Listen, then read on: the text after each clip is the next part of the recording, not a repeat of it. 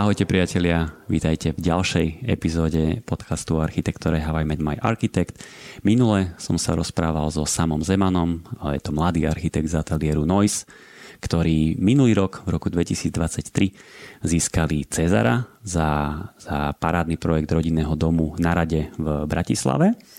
A práve preto som sa dneska rozhodol zavolať si obyvateľku a majiteľku tohto domu a vyrobiť e, takú, takú špeciálnu dvojepizódu v zmysle, že minulo sme sa rozprávali teda s architektom o tom dome z pohľadu architekta a dneska si povieme niečo o, o užívaní tohto domu, pretože to je niečo, čo my architekti veľmi často riešime, že niečo navrhujeme pre daného klienta, ale potom na konci dňa to užívanie môže byť trošičku iné, takže dneska tak exkluzívne sa porozprávame s Anetou Lunter, ktorá v tomto dome býva. Aneta, ahoj. Čau, ahoj. Mám tu na teba pripravené také tri základné témy, aby sme rovno neskočili teraz do toho domu. Najprv sa budeme rozprávať trošku o nejakom takom tvojom zázemí, alebo že odkiaľ si trochu prišla z hľadiska priestoru a architektúry. Potom si niečo povieme o projekte tohto domu a nakoniec si povieme teda o tom, o tom samotnom užívaní. Priatelia, vy, ktorí neviete, ako tento dom vyzerá, tak si určite teraz dajte Instagramový profil, pretože včera som tam zavesil pár fotiek z tohto domu, aby ste mali trošku predstavu, že o čom sa rozprávame. Takže poďme pomaličky na to, Aneta akých pomerov možno s manželom pochádzate v zmysle toho priestoru, že kde ste predtým bývali? No ja som vyrastala na dedine, v rodinnom dome, v takom tom klasickom, ktoré sa stávali v 50. rokoch minulého storočia, taká tá kocka prilepená na ulici. Tak tam začalo moje detstvo a tam som žila relatívne dlho. Potom som si kúpila byt v Bratislave, taký menší dvojizbák. A tam som bývala, myslím si, že 5 mesiacov. Potom som otehotnila a nasťahovala som sa k mužovi do bytu, do trojizbáku väčšieho. No a, a následne sme začali riešiť tento dom. Dobre, a tá kocka, z ktorej teda pochádzaš, tak mala si nejakých súrodencov, alebo máš nejakých súrodencov, kde ste to nejako priestorovo tam ste sa tlačili, alebo ako ste tam akože žili, že? Aké bolo používanie toho priestoru, alebo vnímala si nejako priestor toho domu, v ktorom si žila vtedy? No ja som mala zo začiatku s bratom izbu, veľmi maličku. Mali sme tam poschodovú postel, jeden písací stôl a pár hračiek. A potom rodičia uh, dorobili podkrovie a a tam sme už potom mali každý svoju vlastnú izbu. A myslím si, že sme sa tam stiahovali, keď som bola aj nejaká prváčka, druháčka na základnej škole. Dovtedy som bývala s bratom. A či, no asi určite podľa mňa, že ten priestor vníma každý. Aj keď si nemyslíme, že, že ho vnímame, aj tak ho vnímame. A, ale že by som mala nejaké konkrétne spomienky, že by mi prekážalo to, že napríklad bývam s bratom v jednej izbe, tak to si nepamätám. Tú podkrovnú izbu som mala rada, lebo tam bola tá šikma strecha, to sa mi ako dieťaťu strašne páčilo. Že to na mňa pôsobilo tak útulne. A postel som mala práve pod tou šikmou strechou, takže že ja mám, na tú izbu mám dobré spomienky. Dobre som sa tam cítila. A aký je vlastne tvoj vzťah k architektúre? Predpokladám, že nejaký vzťah k architektúre máš alebo máte s manželom, pretože z toho podľa mňa potom vychádza to, že si objednáte architekta, prejdete si tým procesom až k takémuto výsledku. Takže aký je tvoj alebo aký je váš vzťah k architektúre? No môj je veľmi pozitívny, ale tiež sa formoval. Ja som chvíľu chodila s architektom, keď som bola mladá študentka a ten si myslím, že mi dal také základy vnímania architektúry. A sme sa bavili častokrát o tom, že čo je správne a čo nie je správne. A už som ti aj spomínala, že uh, tá veta vo mne stále rezonuje, že nemôžeš uh, postaviť provencálsky domček predsa na Slovensku, lebo ten provencálsky domček má byť v Provencálsku. No a takéto debaty sme viedli relatívne často. Čiže že asi na tej vysokej škole sa mi to začalo tak formovať. A potom uh, ja som dokonca pracovala u jedného developera, a to bola moja posledná práca, než som šla na matersku. A tam som bola na oddelení uh, UX design a mala som kolegov architektov. A, a tam si myslím, že tiež ma to relatívne sformovalo. Že častokrát sme sa bavili o rôznych témach. Čiže my sme sa snažili stavať budovy, ktoré budú, uh, ktorých sa budú dobre cítiť tí užívateľia. A bola si vtedy, alebo že už si vtedy uvažovala nad niečím, že no ok, tak v budúcnosti by som si vedela predstaviť, alebo dokonca chcela by som nejaký dom alebo bývať v dome od architekta? Mm, asi to nebol, že vyslovene môj sen. Myslím si, že k tomuto domu som prišla trošku tak ako slepe kurak zrnu sa povie. Ale ocenila som to, že veľmi. No, ja si myslím, že na Slovensku stále je ten architekt uh, relatívne taký nadštandard. Že veľa ľudí um, ani nie, že nemá že aj keby si povedal, že mám financie zaplatiť toho architekta, ale tí architekti častokrát prichádzajú s takými neštandardnými riešeniami, lebo postaviť obyčajnú kocku stačí si zaplatiť nejaký katalógový dom a, a je to oveľa lacnejšie. Čiže tí architekti častokrát vymyslia niečo, čo je skutočne pekné a hodnotné, ale zároveň to možno není úplne najlacnejšie riešenie. Čiže uh, bola som za to veľmi vďačná. Lebo prichádzajú s takými nápadmi, ktoré proste človek, ktorý je odborník v architektúre, nezachytí, nevymyslí a ani nevidí. Môžeme sa pekne trošku presunúť k tomu projektu, ano. že ako si sa dostali k Noise Architect. No môj muž ich poznal. Čiže ja som ich tak povediať zdedila, alebo dostala a mohla by som povedať, že na zlatej tácke, lebo oni skutočne sú hodnotní tej zlatej tácky. Čiže dostala som ich, že toto sú architekti, ktorí navrhli tento dom a ja som ten projekt tak trošku zdedila a začala som na ňom pracovať vlastne ako náhle, myslím, že od štúdie. Že, že štúdia bola spravená a potom som do toho projektu naskočila aj ja. V tej štúdie tam prvé stretnutie. Čiže tá hmota bola navrhnutá. A mne sa to mnou páčilo, čiže nebol dôvod to nejak rozporovať. A, ale viem, že prvé stretnutie bolo k tomu, že, že aké budú steny a aké budú podlahy, lebo že od toho sa odvíja veľa vecí a ešte okna, aby to projektanti mohli navrhnúť. Čiže tieto tri veci si pamätám, to nejak tak vo mne zostalo, že to treba na začiatku ako keby rozhodnúť. To bolo prvé stretnutie s chalanmi a tam už som asi cítila, že sme na jednej vlne. Teda dúfam, že to tak oni cítia. Ale ja som to tak cítila. No, mne sa s nimi veľmi dobre robilo. Ty si bola v podstate viac ten ten manažér tohto projektu, že možno manžel na to nemal toľko času, takže preto sa dnes rozprávame aj s tebou, lebo ty si ten styčný dôstojník za, za investora, majiteľa, obyvateľa, hej, všetko dokopy. Takže, takže naozaj, no dobre, tak eh, poďme si povedať naozaj niečo o tom navrhovacom procese, že, že aká bola práca s tými architektmi. Pretože niekedy architekt, alebo vždy architekt by mal prísť s nejakou predstavou, posúvať to ďalej a teraz je to jednak o nejakej dôvere, ktorú ty do neho vložíš versus nejaká tvoja predstava o tom priestore. No mali šťastie, že ja som prvýkrát pracovala s architektami na nejakom uh, projekte, že povedzme, že sa kreuje nejaký dom, čiže ja som bola tabula rasa. Vôbec som nevedela, že čo sa odo mňa očakáva, čo nie. Čiže zo začiatku to bolo skôr také, že som čakala, že oni sa ma budú pýtať, ak budú niečo potrebovať, vedieť. Mm, ale tak si aj pamätám, že, že ja napríklad osobne, že už som mala pocit, že veď, že veď už to stojí a že už bola hrubá stavba a, a že my ešte stále nevieme, aká bude fasáda. Čiže už potom boli také momenty, že a ja som zavolala tomu Samovi, že sama, že ja neviem, že ale aká bude fasáda. A on mi povedal vždy, že áno, že to má ešte čas. A on asi už si tým prešiel, čiže on chápal, že tá fasáda sa naozaj nemusí teraz v tejto fáze riešiť. Ale ja som myslela, že to ako keby že už by malo byť rozhodnuté. Takže že pekne ma vedeli manažovať. Veľmi pekne. A myslím si, že práve akože ja hovorím, že nie, ja ich nemám s kým porovnávať, ale ja si myslím, že to je umenie toho architekta výjsť s tým klientom. Áno, ja viem, sú rôzni architekti a sú aj rôzni klienti. Že nájsť taký ten správny meč asi vie byť umenie. A, a možno je to celkom zácnosť, ale, ale ja si fakt myslím, že to aj nám sa veľakrát rozišli názory, hej, že ja som si myslela niečo iné ako oni, alebo že tak už, to sme boli v detailoch, hej, že čo sa komu páči, už ani niečo funguje. A proste veľakrát si ma vedeli dostať na svoju stranu.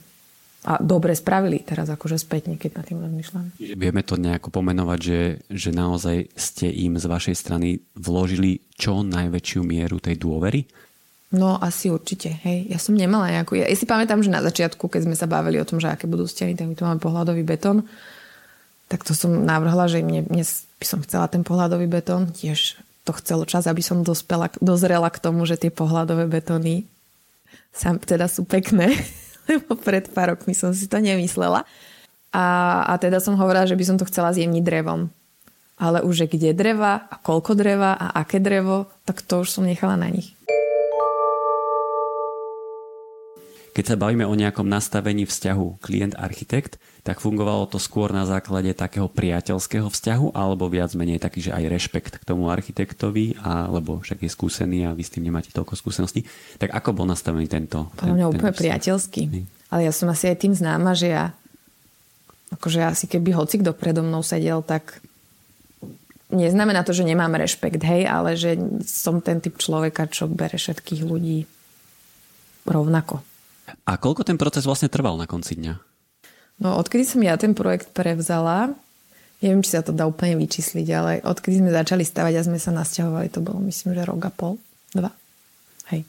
No a keď ste teda takto dva roky, povedzme, za, zaokrúlime no, to na dva, si mm-hmm. relatívne intenzívne komunikovala teda so, so samom, tak eh, viem si predstaviť, že aj tam akože došlo k nejakému takému ako si hovorila vtedy, keď si mala toho priateľa, mm-hmm. že ťa trošku ten samo vychoval v tej architektúre.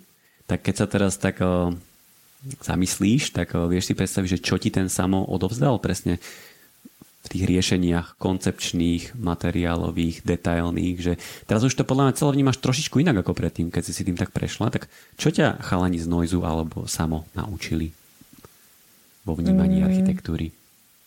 Naučili ma ja ne, ne, normálne, že neviem. Ne, ne, neviem to úplne asi povedať, že čo konkrétne, ale ja mám pocit, že to bolo asi vnímanie takých tých farieb.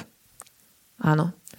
Kombinácia farieb, že ja by som to možno niekde preplácla nejakou farbičkou. Mm, hej. A oni to stále držali v takej základnej farebnosti, že betón, drevo, áno. nejaký farebný element, áno. ale aby to bol taký ten rámec pre ten áno. život, ktorý vôjde do toho. Áno, áno, áno. Aj kombinácia farie, podľa mňa, ja by som si veľa vecí neuvedomovala, že ako to bude v končnom dôsledku vyzerať. Čiže mm, myslím si, že toto, hej, že to tak držia na úzde, ale zároveň e, neboli až takí super strohy, že tej farby sa nebáli. To mi bolo sympatické. Že čo sa týka sama týchto vecí, že aj teraz, keď riešime tú chatu, ale keď sme riešili dom, že keď sme niekedy povedali, že, že povedzme, že toto už je príliš drahé, tak on to vždy zobral. Že absolútne nás v tomto nepresviečal. Ak som mu povedala, že táto farba sa mne nepáči, tak tam povedzme ma skúsil niekedy presvedčiť, že myslí si predsa len, že tá jeho voľba je lepšia. Ale keď sme, keď sme použili argument, že je to proste drahé, tak myslím si, že on absolútne počúval v tomto. Mm. Že... Čiže máš pocit, že bola tam tá schopnosť počúvať. No, extrémna, extrémna. No, fakt. Že oni sú podľa mňa, ja som ti to aj vravela, že podľa mňa ten architekt, neviem, či inak vy máte psychológiu na škole. Nemáme. No, alebo že ako správne komunikovať, lebo to máme že je gro. Lebo vy môžete mať, že super schopnosti, fakt, že architekti sú, ja, podľa mňa to je svojím spôsobom umenie, ale že ako vieš nakresliť úžasný dom, ale predať ho potom tomu klientovi so všetkými detailami, podľa mňa umenie na druhu.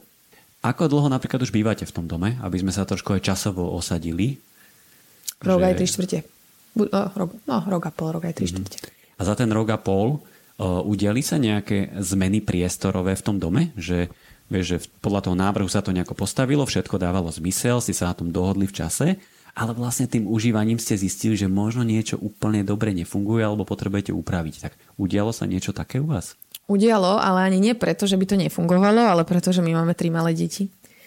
A tie detské izby sú navrhnuté na tých medziposchodiach, čiže vo výške. A, no a tie deti sa v noci budia.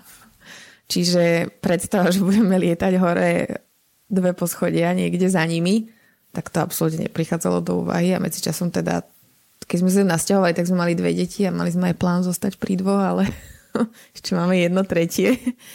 Takže uh, tie deti vlastne sme museli udržať na tom prízemí všetky, aby boli dostupné hlavne v noci. Takže vlastne to, čo malo byť pracovňa, je teraz spálňa a to, čo malo byť spálňa, je teraz detská izba. Ale je to správne tak, že kedykoľvek by sme zmenili názor, alebo teda keď deti vyrastú a pôjdu do tých svojich detských izieb, tak sa to vie v pohode zvládnuť tak napríklad ja mám rada, ten náš dom je veľký, nechcem povedať, že je malý, ale viem, že existujú ešte oveľa, oveľa väčšie domy. My prizeráme aj na to, že aby to potom nezostalo také prázdne, keď je to také obrovské. Váš dom je taký, je veľmi priestorový. Je to niečo, čo by sa dalo trošku pomenovať takým slovičkom raumplán. To si to ti chalani podľa mňa niekedy hovorili. To je to je priestorový plán, s ktorým prišiel Adolf Loss na začiatku 20. storočia, že naozaj taký priestorový dom, posunuté nejaké polpolažia, zvýšený priestor. To je niečo, čo sa tu trochu deje a viem si predstaviť, že toto môže byť také ťažšie na predstavivosť. Ja, tak nie, ale keď človek vidí pôdorysy a nejaké rezy toho domu, tak si to asi vie predstaviť lepšie. Už len takéto dve vložené izby na medzipodeste schodiska. Akože vnímam to skôr na ľudí, keď k nám prídu na návštevu a výjdu z tej izby a my tam máme ešte také zrkadlá. Vlastne na tom prízemí, keď vojdeš do domu. Tá jedna stena je taká zrkadlová a zrazu sa zbadajú v tom zrkadle a do toho svetla, tak že každý druhý človek je stratený a zrazu nevie, kde, kde je východ, lebo vošli terasou a tam je nejaký východ a teraz sa vidia v odraze, čiže áno, asi máš pravdu. Ale tak my sme s tým domom vyrastali, že žili od začiatku, čiže nám sa to nedieje. Ani deťom. No a teraz veľmi konkrétna otázka, na ktorú chcem veľmi konkrétnu odpoveď. Viem, ktorú myslíš. No, ktorú myslím. Budget. Je? To som nemyslel, ale poď. poď. Ja, som si ju privolala. Si si privolala, dobre, otázka znie, že prekročili ste nejako stanovený budget na ten dom? Uh, ja si myslím, že že keď sa stavia v čase a, a my sme začali stavať, myslím, že počas covidu. A tam tie ceny proste to tak sa mení a menilo, že dávať si nejaký úplne že striktný budget je vlastne hlúposť, lebo to vždy bude iné. A ďalšia vec, že ja osobne si myslím, že sa vždy prekročí budget. Neviem prečo. Ak na to vyslovene není dedikovaný niekto, kto teraz ide úplne, že po kostoch a nemôže sa, nemôže sa uh, prešvihnúť, tak si myslím, že všeobecne sa to vždy prepiskne, nie? Ťažko sa vyhodnocuje to, že keď uh, naozaj bola výnimočná no. situácia tej korony, tak. kedy materiály išli neuveriteľne hore. No. To je ako keby ten jeden scenár, ale potom je ten druhý scenár, že keď nie sú rie- riešenia domyslené a keď sa doriešujú detaily, mm-hmm. tak tam to vie tiež veľmi vyskočiť. No veď toto Hej, hovorím, pretože, presne, presne no. pretože tie najjednoduchšie riešenia ano. sú vlastne najdrahšie. Keď máš veci zalicované a všetko ti pekne sedí, tak si povieš, že to je aké jednoduché. No, hej. Ale je to dosť drahé. Hej, čiže... hej, hej, hej. Mm, mali sme ten budget nejak plus minus takto nastavený v hlave. No. Chcel som sa ťa vtedy radšej opýtať to, že ktorý priestor v dome je tvoj najobľúbenejší a prečo? Môj najobľúbenejší priestor je sedačka v obývačke, keď deti zaspia. To je, to je úplná oáza, no. Tam to milujem. Tá je dosť veľká, čiže máš nejaký obľúbený, akože obľúbené miesto na tej sedačke, že niekam sa pozeráš do nejakého priehľadu alebo priestoru záhrady. Ja mám rada asi, keď vidím tie oranžové schody a po pravej strane vidím obrazy. Ja mám rada ten žltý obraz, čo tam máme. Ale vzniklo to tak nejak, že nie úplne vedome. Až teraz, keď si sa ma na to spýtal, tak, tak som si uvedomila, že tam najčast, najčastejšie. No nie dávam tam často, lebo naháňam deti, ale akože tam oddychujem. Ale čo napríklad môj muž má najradšej, tým, že je ten pozemok maličký, tak tam v rohu domu vznikol taký kút exteriérový, voľný. A rozmýšľali, ne, že čo s tým? Aha, to je tam za tým jedálenským stolom, Áno. keď zatáčaš do... Áno. Za roh. Áno. Vedľa kúpeľne. Áno. A tam sme rozmýšľali, že čo s tým a môj muž vtedy, že nech tam je iba tak, že exteriérová sprcha. Lebo on veľa beháva, takže keď dobehne, takže sa osprchuje. A ja hovorila, že však to sprcha veď ani. Ani to je nejaké, že škaredé, že vieme to tam skryť. A ak to bude využívať, super, ale úprimne som si myslela, že sa tam osprchuje dvakrát v živote a ďalej sa to využívať nebude. No a potom vlastne tam boli také tie párnice tam boli a bol to vlastne taký temný kútik a potom som ja začala rozmýšľať, že, že to nemôže takéto škaredé piť, že tam musíme dať niečo zelené. A potom e, to som už myslím, že so záhradným architektom riešila, že ako, lebo ten kút je výrazný, ono sa to nezdá. Ale vlastne od kuchyne, jedáleň a keď prechádzaš tým domom, tak vidíš ten kút. No a, a potom sme tam vymysleli tú vertikálnu záhradu a ten kud je fakt, že čarovný a máme ho všetci radi. A teda môj muž ho má najradšej a skutočne sa tam sprchuje od jary do jesene, kým už pomaly nemrzne a treba vypustiť tú vodu, aby sa nám, nepo, nám nepopraskali uh, hadice. A, a dokonca aj s deťmi sa tam sprchuje. Čiže to je taký veľmi obľúbený, môžu tam špliechať. Ja som alergická na špinu, to ti samo bude vedieť povedať bližšie. Na toto sa ho konkrétne spýtaj. Že či má klientka rada, že, že čo bolo pre mňa vždy najdôležitejšie. Lebo ja väčšine, väčšine, vždycky, keď niečo navrhne, tak vždy poviem, že bude sa to špiniť, ja to utierať nebudem. Ako sa to zašpiní? No ja viem, že som, ja viem, že som otravná, ale my to, že non-stop pri všetkom riešime že, že zrkadlová kuchyňa. A ja hneď vtedy, ale to sa netýka tohto domu, čiže to vystrihni, to je to lozorno. A ja, že samo, my máme tri deti. Vieš si predstaviť, jak budú vyzerať tie dvierka, keď budú zrkadlové? Je, že ja sa zblázním, keď to bude celé dolízané, ochytané špinavými rukami, masnými od múky, budem proste chytať ja, že to cez moju mŕtvolu zrkadlová kuchyňa nebude. Proste nemôže byť. Hoci čo podobné daj zrkadlo, nie? Čiže no, Takže deti s mužom, e, keď sa sprchujú vonku, tak to oni majú vlastne takú slobodu a voľnosť, že naozaj tou hadicou barzde striekajú, lebo tam sú rastlinky a mama ich nebuzeruje, e, aby nebola celá kúpeľňa mokrá. Keď sme hľadali riešenie podlahy, že ako dáme podlahu, tak môžem povedať aj, čo konkrétne navrhli? No navrhli také, také tehličky, klasické tehly, malé, Takže by to bolo dolu, také tehličky, a že by to vlastne bolo aj v exteriéri. Tie tehličky by boli v exteriéri aj v interiéri a že vlastne by to, keď sa pozrieš znútra von, že rovnaká podlaha, že by to bolo úžasné. Padá mi to stále z ucha. A, a na to ja som vtedy krmila toho, myslím, že druhorodeného takým tým špenátom, takou kašičkou. Že rozmixovaný, spárený špenát. A všade to bolo. A padalo to na zem. A ja som si predstavila, že tie tehličky a tam tie, že keď to bude drsné, že do to bude z toho drhnúť, že keď to nebude úplne hladučké, tie, tie špáry. A ja vtedy, že no toto to tehličky, že ja tehličky nemôžu byť, ja to nebudem umývať. Čiže no, tak, takýmto procesom sme si prešli. Ale myslím si, že sám už ma pozná. Chalani z Noise minulý rok za tento dom získali Cezara. Vieš, že naozaj odborná verejnosť alebo odborníci vyhodnotili tento dom ako za jeden z najlepších, ako keby, čo sa postavil za minulý rok, ale to nielen za minulý rok, to je teraz nejaké obdobie, ktoré vyhodnocuješ. Hej? Čiže to není len taký dom od nejakého architekta, ale naozaj od šikovných architektov, ktorí ti vedia ponúknuť priestor, vedia ponúknuť kvalitný priestor, keď nájdete ten, ten dobrý dialog. Čiže preto ako keby by som sa rád opýtal, že, že v čom vidíš tú pridanú hodnotu, že ste si zvolili takýchto architektov? Tak by v živote by ten dom nevyzeral takto, keby sme to mali riešením po vlastnej osi.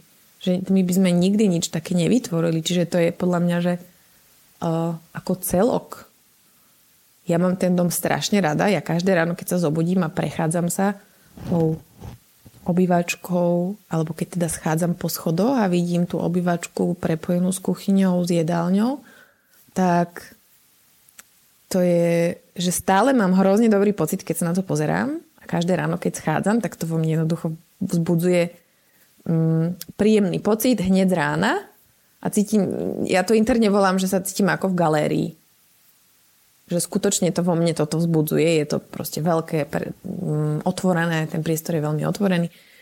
A keď už si spomínala ten round plan, tak to si myslím, že je tiež taká zaujímavá vec, že to by akože bežný človek by to nikdy nenavrhol ani nevymyslel. Akože určite, keď sme nemali architekta, tak máme katalógový dom, čiže No, že ja neviem, do akej miery je ten dom že úplne neštandardný. Vieš, že ty si videl veľa takých domov, podľa mňa, pekných. Takže ja si myslím, že ako celok je výborný výsledok. My z pohľadu klienta to tak vnímame, aj keby to ne, nezhodnotila povedzme tá, tá, tá odborná porota, tak my stále sme s tým extrémne spokojní. Keď vám príde napríklad nejaká návšteva, že či títo ľudia vnímajú, že bývate ako keby v nejakom dome takom inom ako ostatní. Áno, toto sa deje. A čo napríklad mňa úplne zahraje pri srdci, a to som povedala samovi aj viackrát, že že sú ľudia, povedzme, že keď sem príde maliar, alebo sem príde uh, uh, človek, čo, ja neviem, pracuje s domami, hej, že, že, že je na to citlivý a všimne si ten rozdiel. Ale skutočne ten dom chvália napríklad kuriéry, čo rozvážajú balíky. No, tak mne sa, že x krát stalo, nie že raz. Mne sa to stalo, že viackrát, keď si objednávam jedlo, alebo proste mi donesú nejaký balík, že mi pochvália sám, nie, nám pochvália proaktívne dom. Že máte veľmi pekný dom. Dokonca jeden kuriér si na mňa zobral telefónne číslo a že či by som mohla zistiť, že akou farbou je natretá tá fasáda. Lebo že aj on si ide natierať fasádu, že či by som mu vedela povedať, že od toho dodávateľa. Takže akože skutočne takíto ľudia, čo len prechádzajú okolo, a povedzme nemajú s tou architektúrou, že nič. Hej, že možno si to nikdy ani nejak nevšímali, tak prichádzajú s komplimentami. A áno, navštívy, hej, navštívy tiež pochvália. Ale mňa to neprekvapuje, lebo ja si myslím, že ten dom je úžasný. Dobre, to si myslím, že bol taký veľmi pekný záver. Ale aj keď nie si architektka, tak aj s tebou si dáme pravidelnú rubriku na záver. Aký je tvoj najobľúbenejší neúspech? Ja by som to nenazvala neúspech, ale uh, asi nás všetkých prekvapilo, že budeme mať tretie dieťa. A, a boli s tým spojené isté obavy, lebo sme mali pocit, že tie dve už nás dostatočne vyšťavili a že ja už pôjdem pracovať a že tie deti už proste už to najhoršie máme za sebou a že už si tak budeme pekne spolu nažívať v dome. Takže to tehotenstvo nás prekvapilo a v konečnom dôsledku sa stalo úplne najlepšie, ako len mohlo. Z každej stránky. Mám teplé ranejky každé ráno, ktoré robí môj muž a nie ja. Um, asi trávime celá rodina viacej času spolu. A, a tie vzťahy v rodine sa zrazu tak pomenili k takému lepšiemu. Aká je tvoja najhoršia vlastnosť? Nie som asi úplne trpezlivá a som nedočkavá. Všetko chcem hneď a teraz. A to sa premieta teda aj do práce s noise architektami? No, určite ti to povedia. No, je to dosť možné. Ale akože nenaháňam ich, neprudím ich, ale, ale uvedomujem si tú vlastnosť. To je dôležité. Dobre. A môžeš sa aj pochváliť teraz, že aká je tvoja najlepšia vlastnosť? Viem, že som celkom autentický človek a že to majú na mňa ľudia radi. A to asi není vlastnosť, že? Ale, ale je, je určite autentickosť, určite. Je vlastnosť? No jasné. No, a to napríklad si prvá, ktorá toto povedala za 68 a? epizód. Teda? Nikto, mm-hmm, nikto nepovedal, yes. že je autentický. Super, tak si ja si myslím, autentická. že som autentická. A v živote mi to veľakrát pomohlo. Aj nepomohlo, ale aj pomohlo.